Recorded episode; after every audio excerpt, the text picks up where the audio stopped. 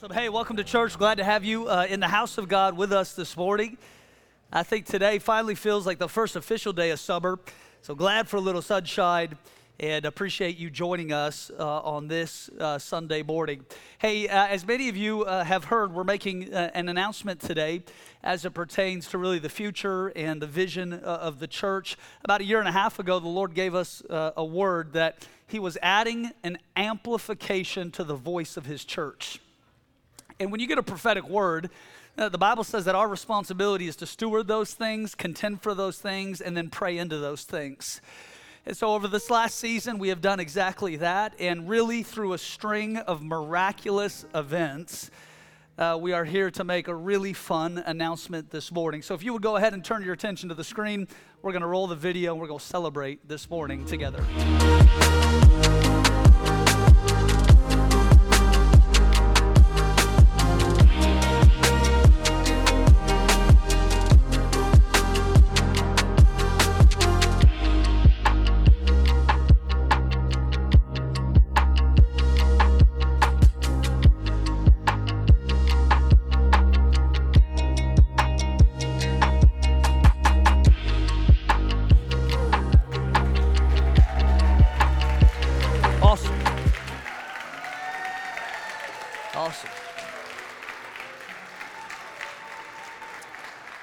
Starting this Wednesday every week, we're going to be on Daystar, 10 p.m. Pacific Standard Time, 1 p.m. Eastern Standard Time. And not only are we going to be on Daystar in the United States, we'll be on Daystar in Canada, in Mexico, and all across Eastern Europe and the Middle East.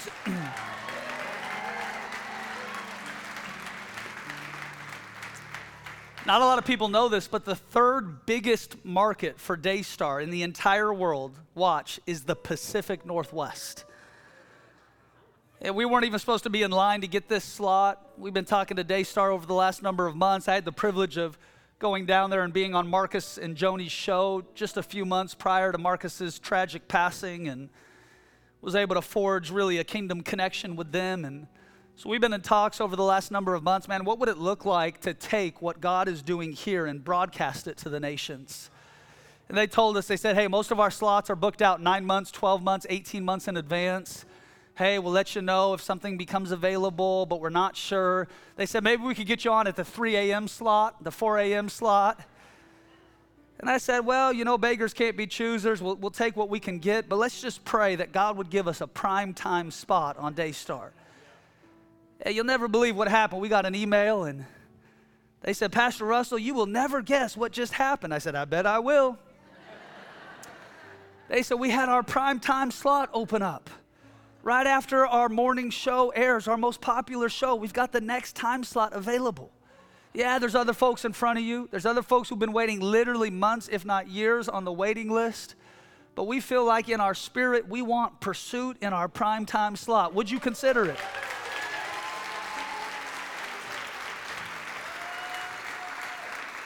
I said, yes, we will. And so, starting this uh, Wednesday, uh, we're going to be rallying every uh, Wednesday morning on the airwaves, and uh, we're just uh, already giving God thanks and praise for the folks that are going to be reached by the gospel, people who are going to be saved, miracles that are going to happen in people's living rooms. I don't know about you, but I, I am so uh, I, I, I, I am so convinced that what God is doing in this environment is special and sacred. That I want people to be able to experience it from the comfort of their living room all across the nation. Man, we get text calls, emails, DMs every week. People asking, could you put a Pursuit campus in my city? Could you come to our region? Could we have a Pursuit campus in our state? Have you thought about doing something international or overseas? And we'll get there, and we'll get there rather soon. But I felt like, man, at least for now, let's broadcast over TV and let's give people the opportunity to form pursuit communities in their own living rooms. And in doing so, let's see the gospel of Jesus Christ be announced and the kingdom of God advanced. And so, thanks for praying. Thanks for believing. Man, we're excited.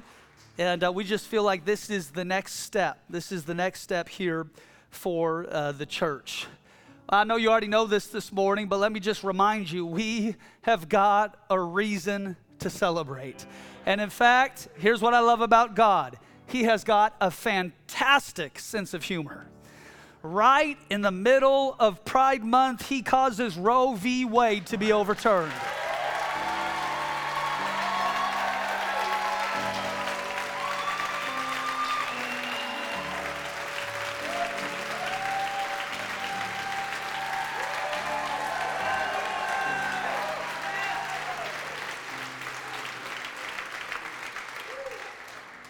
We're announcing today June will no longer be known as Pride Month. We're changing it to Celebration of Life Month here in the Northwest.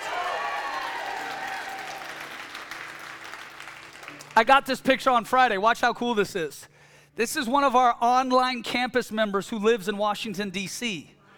On the morning that the announcement was getting ready to be released, he went to the Supreme Court to pray and brought his Pursuit puzzle piece, held it up in front of the court.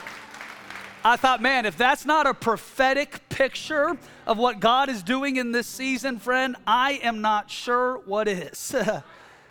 in fact, I am so happy about what transpired over this weekend that today Pursuit is announcing another $10,000 donation to the Pregnancy Resource Center of Snohomish County.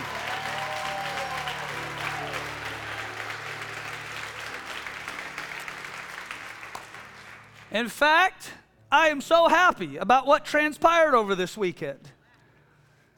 That on Friday afternoon, when Bank of America announced that they'll pay their employees up to $4,000 to get abortions out of state, I called our finance team, and first thing Monday morning, we will withdraw every penny of church money from Bank of America, and we're going to a credit union.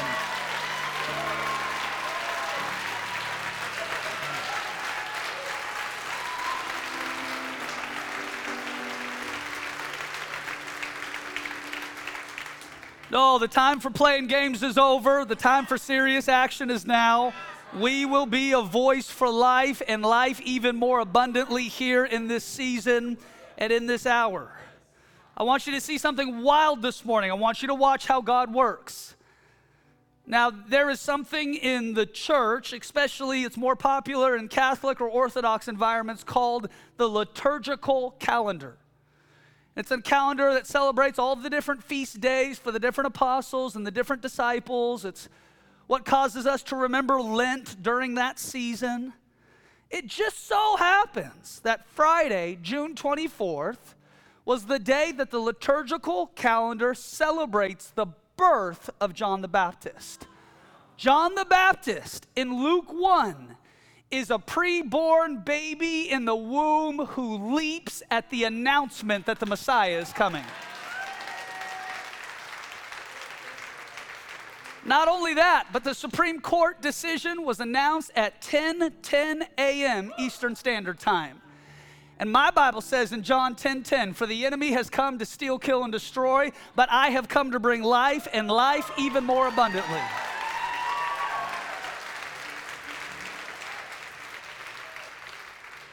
Hear me, friend. Great cultural moments always help separate the sheep from the goats. If your favorite celebrity pastor can't be bothered to make one meaningful comment about the sanctity of life, it is time to get new heroes. I've got no more patience for cowards hiding behind pulpits.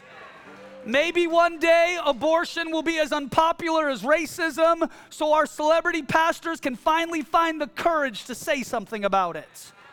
This is not political. Slavery is not political. Racism is not political. Abortion is not political. They are abominations against a holy God, and the church ought to be able to find her voice and speak out. It is time to speak up. Friend, the lake of fire belongs to cowards, but the nations belong to the courageous. They threatened to burn down our building. Fine, we'll rebuild. Threatened to protest outside of my house. Fine, I don't sleep anyways. They threatened to bomb the pregnancy resource centers. We will defend those clinics with our lives. This is not about Democrat versus Republican. This is about good versus evil, principalities and powers versus the church, and the kingdom of darkness versus the kingdom of light. Friend, the separation of church and state is not the same as the separation of religion and politics. Politics are the byproduct of religion. Every political decision is the result of an action taken due to a moral framework. But what secularists want you to believe in this country is that it is okay for them to enforce their morality, but it is not okay for you to advocate for yours. But, friend, you cannot pull the wool over the eyes of this church. We see this for what it is. Somebody told me, they say, well, Pastor, it's not very Christian for you to be celebrating such a controversial decision. Oh, I was home alone in my house. I put on my boots. I stomped around all around my living room and I lifted up a great shout to the Lord. Because the Bible says, let him who boasts, let him boast in the Lord. Oh, you got a reason to celebrate this morning.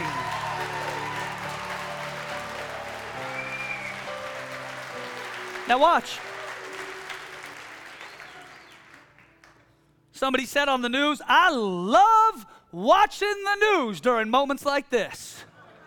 It brings me great joy to watch pagans see their idols crumble in front of them.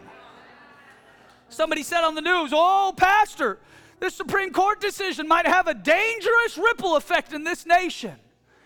They might try to ban drag queens in public schools next. Yes, let's hope so.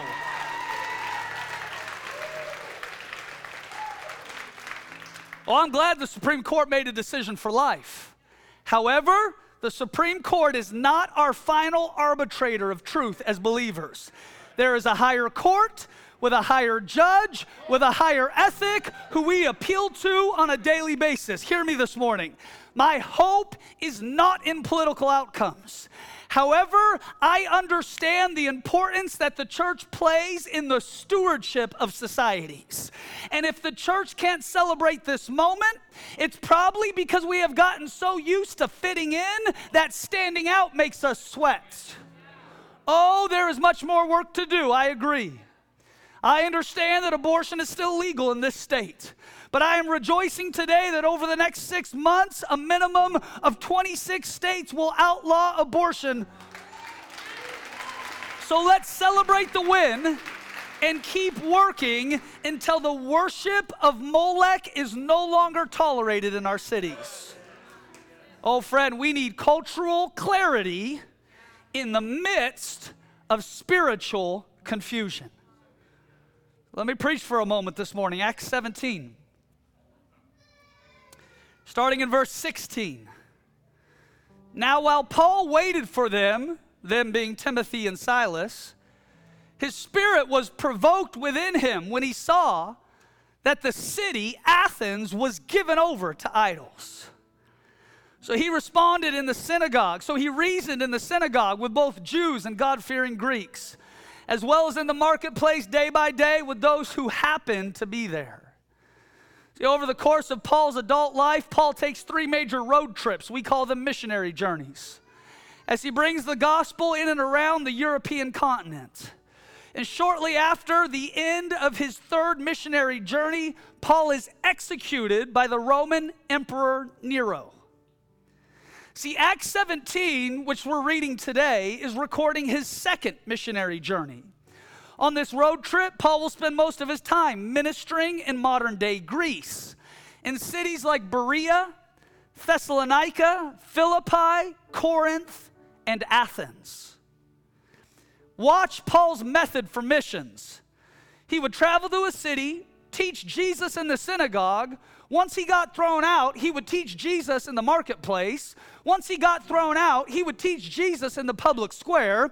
Once he was beaten, stoned, whipped, and left for dead, normally a church was started and off Paul would go to the next city. No, don't tell me the Northwest is too hard to reach with the gospel. The problem is, most Christians run for cover at the first sign of conflict so they don't get canceled online. Paul is getting stoned, whipped, and beaten, and we're worried about someone saying something nasty about us on Facebook. Friend, they've already tried. We've already been called every name in the book. We've already dealt with the lies, the slander, the false accusations, but you cannot kill what's already dead. We have lost our lives to find them. We have forsaken all to follow him. It doesn't matter how nasty the synagogue gets. It don't matter how depraved the culture gets. It doesn't matter how loud the crowds grow. Our allegiance belongs to Christ. Friend, we are not living for the approval of culture. Influence is not the altar that we bow at. I am not concerned with how secular people will interpret the church of Jesus Christ. For Paul says the carnal mind cannot understand spiritual things. Hear me? Following Jesus is not a popularity contest. I am okay with being disliked for my stances on life, sexuality, righteousness, and revival. I am not auditioning to be the next American Idol celebrity pastor. I don't have a list of fake celebrity converts to bring up on stage to sing a worship song so we can all pretend like they have been discipled. I am here on assignment to stir the people of God in the Northwest for revival and reformation. And some of y'all need new heroes because their complete lack of any semblance of biblical or cultural clarity was completely exposed this weekend. Watch verse 16. Now, while Paul waited for them at Athens, his spirit was provoked when he saw that the city was given over to idols. Friend, being provoked is the natural response to a region that has been under the influence and bondage of foreign idols. That word provoke in the Greek means to irritate, to exasperate, to provoke feelings that would spur someone to action, to be cut with a sharp edge to inspire a response, to burn with righteous anger. Sometimes we view being provoked as an ungodly attribute. But things don't change until you care enough to be upset. Jesus rebuked the money changers in the temple. Jesus rebuked the phony religious leaders who tried to trap him up. Jesus rebuked the disciples who tried to keep the little children from coming unto him. John the Baptist rebuked Herod for committing incest. Paul rebuked the Judaizers for trying to compel the Gentile converts to follow the law. And in like manner, we rebuke the spirit of death that causes our political leaders to celebrate abortion. We rebuke the spirit of cowardice that causes our pastors to not say a word. We rebuke the spirit of addiction that causes our young people to overdose. We rebuke the spirit of lethargy that causes people to not care about their faith. Oh, I have seen the region. We are given over to idolatry, and I am provoked in my spirit and simply will not be quiet. Paul was provoked. There seems to be this weird Christian teaching today that the more spiritual you are, the more lazy you become. It's kind of like, say la vie, it is what it is. Come on, we don't want to get involved in those culture wars. What if people disagree with you? Come on, let's just ride the wave and be influential and fit in.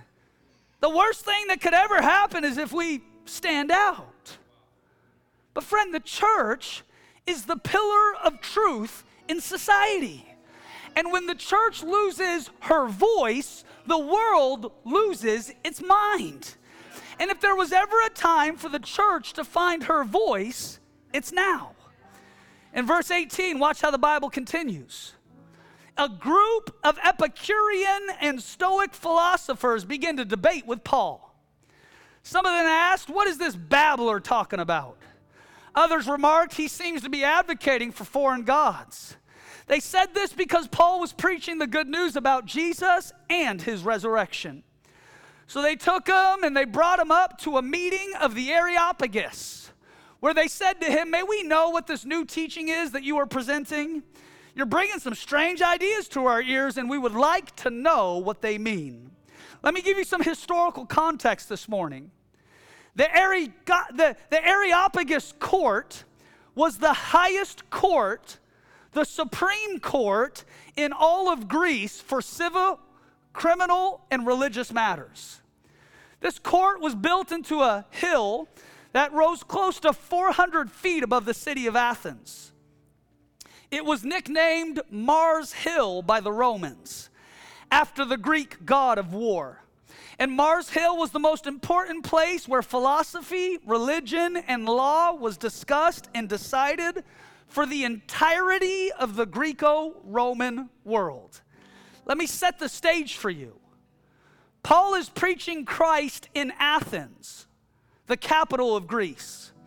Athens is one of the world's oldest cities whose recorded history spans approximately 3,400 years. Athens is the birthplace of democracy. Athens is considered the cradle of Western civilization. Athens is considered the progenitor of philosophical ethics. And Paul is arguing for the gospel of Jesus Christ in this place. Don't tell me the gospel won't work in the Northwest. Don't tell me we are somehow so educated or enlightened that we no longer need miracles.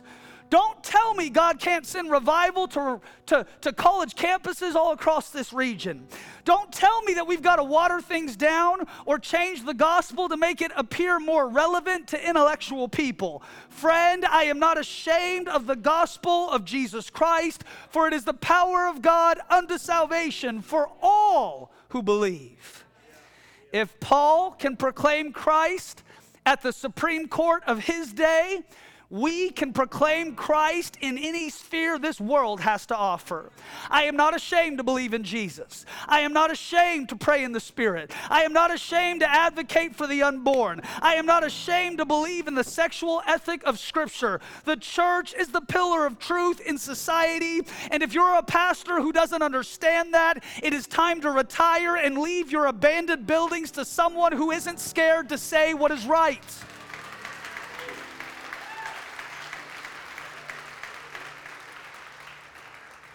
Oh, Pastor, sounds like you're a little irritated this morning. Yes, I am provoked. I am provoked. I am provoked by the spiritual climate of the Northwest. I am provoked by the idolatry of our region. I am provoked by the deadness of our churches. Yes, I have been provoked. See, the Greco Roman culture had over 3,100 gods that they worshiped, not including the Roman emperor, who they referred to as Lord and Son of God. Why then was it so threatening for Paul to preach about this Jesus?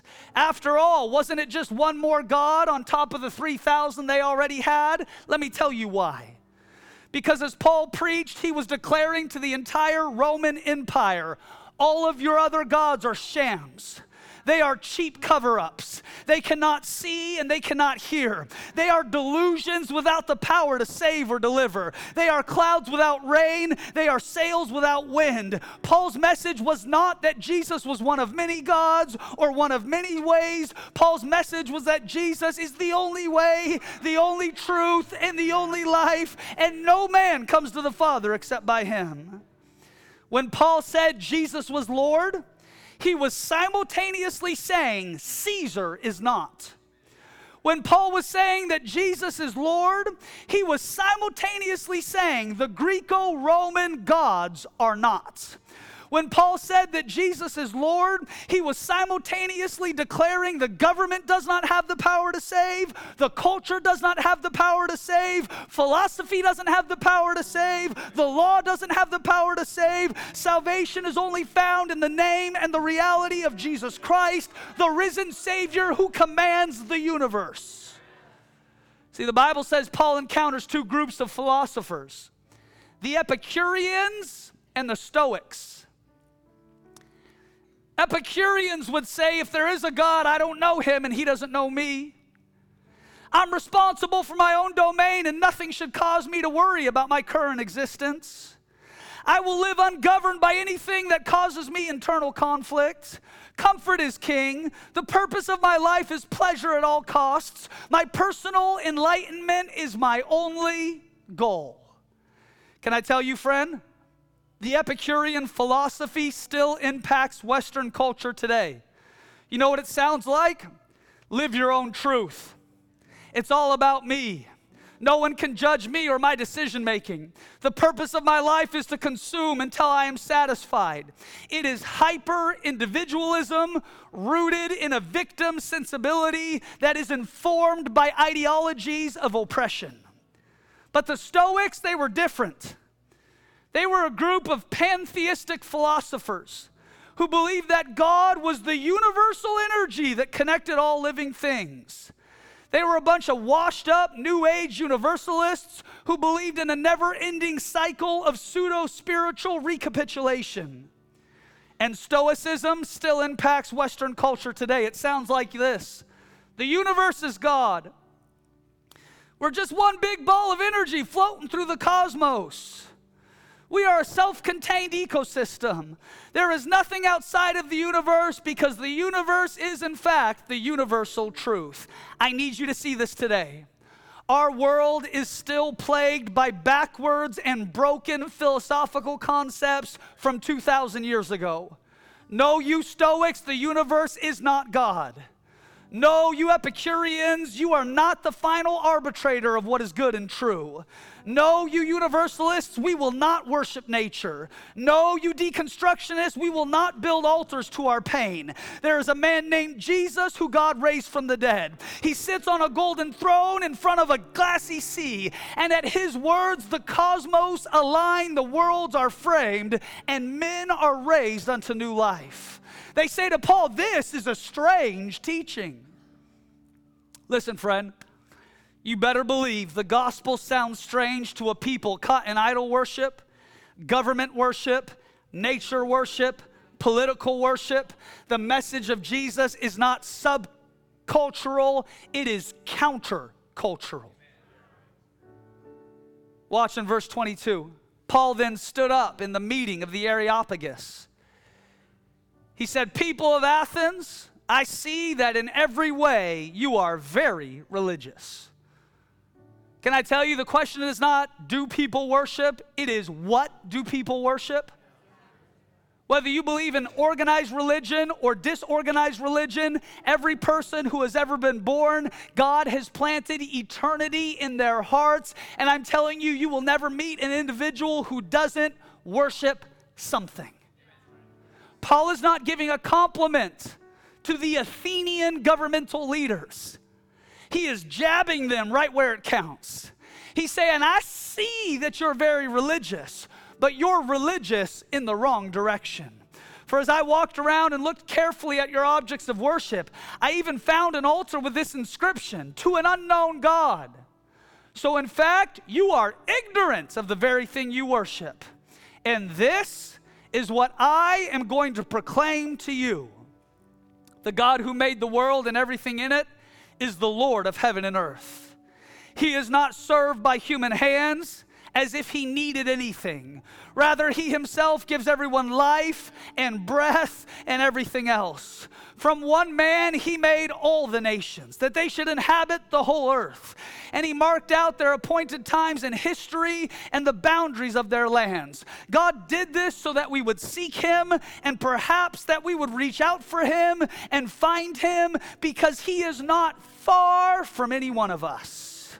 For in him we live and in him we move, and in him we have our being, even as your own poets have said, we are his offspring. Listen to me, Pursuit. Here's what I'm going to proclaim to you this morning the God who made everything is intimately interested in a personal relationship with you. He needs nothing, but he offers everything. He has made all the nations. He has marked out all their borders. He has created all of humanity, and He is not far from us.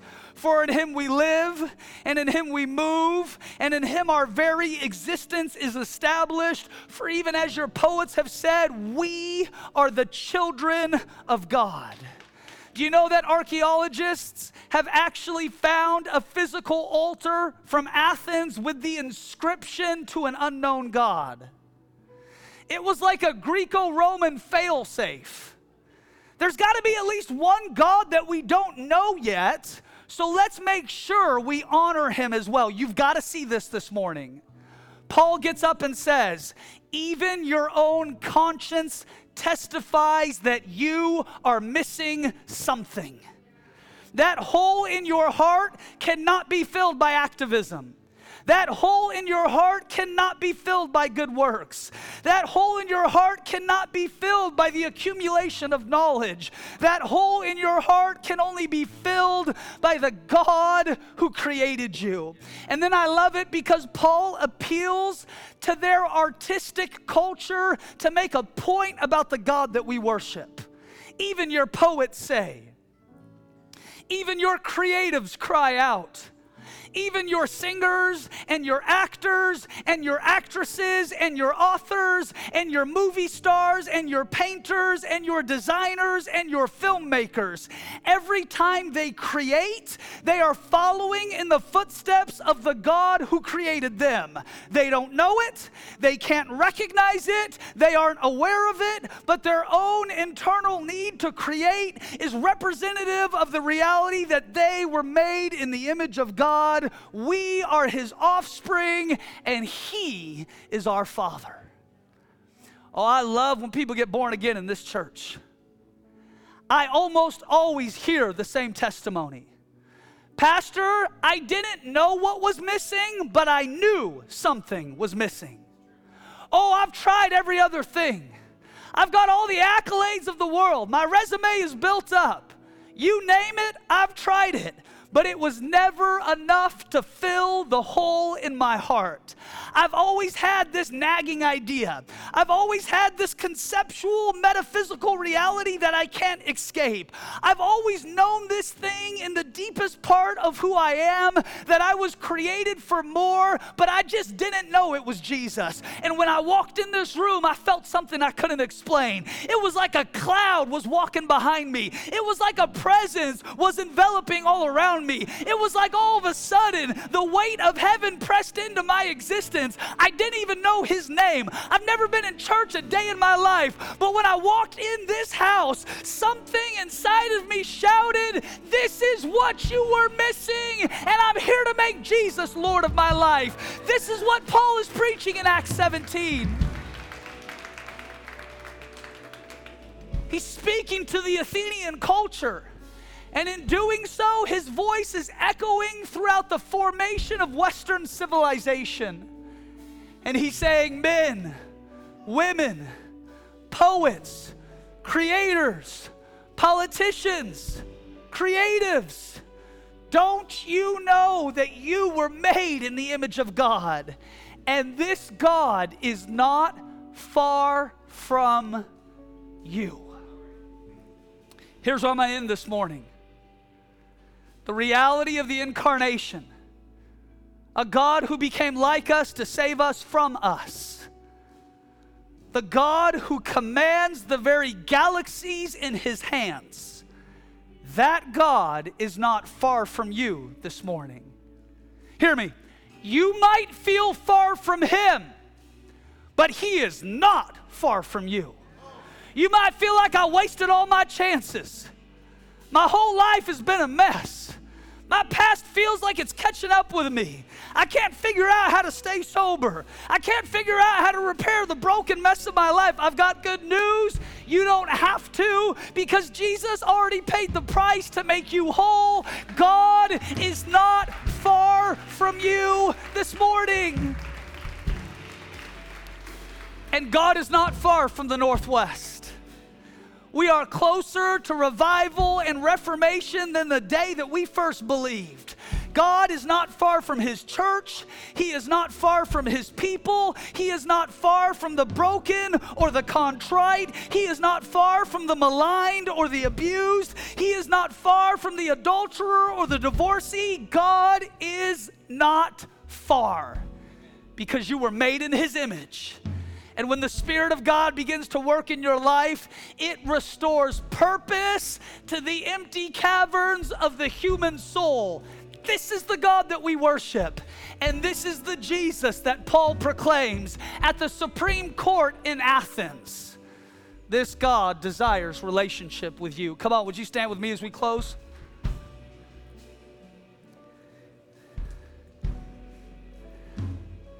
Hear me, friend We need cultural clarity in a time of spiritual confusion. Father, now in the mighty name of Jesus, we ask that by your Spirit you would do the work that no man can do. Not by our own might or by our own power, but by your sovereign prerogative alone. God, we pray that today, in a real way, you would fill us afresh and anew. Fresh hope, fresh courage, fresh strength, new dreams, fresh visit, fresh resource. That you would leave this place knowing God is for me, He is not against me. And even when it feels like the nations rage, God sits on his throne and laughs, and he says, Ask of me, and I will give you this as an inheritance for your life. And so, God, today, we appeal to the one who is near to us in the midst of every season of our lives. And we ask that from the inside out, we would be transformed into your image and likeness, never to be the same again. God, I pray that you would help us to be everything that you know us to be. And we commit again in this moment if you will be our God, we will be your people. We pray these things in the mighty, the powerful, the beautiful name of Jesus. Come on, all God's people said amen. Friend, if you're here today and you'd like prayer before you leave,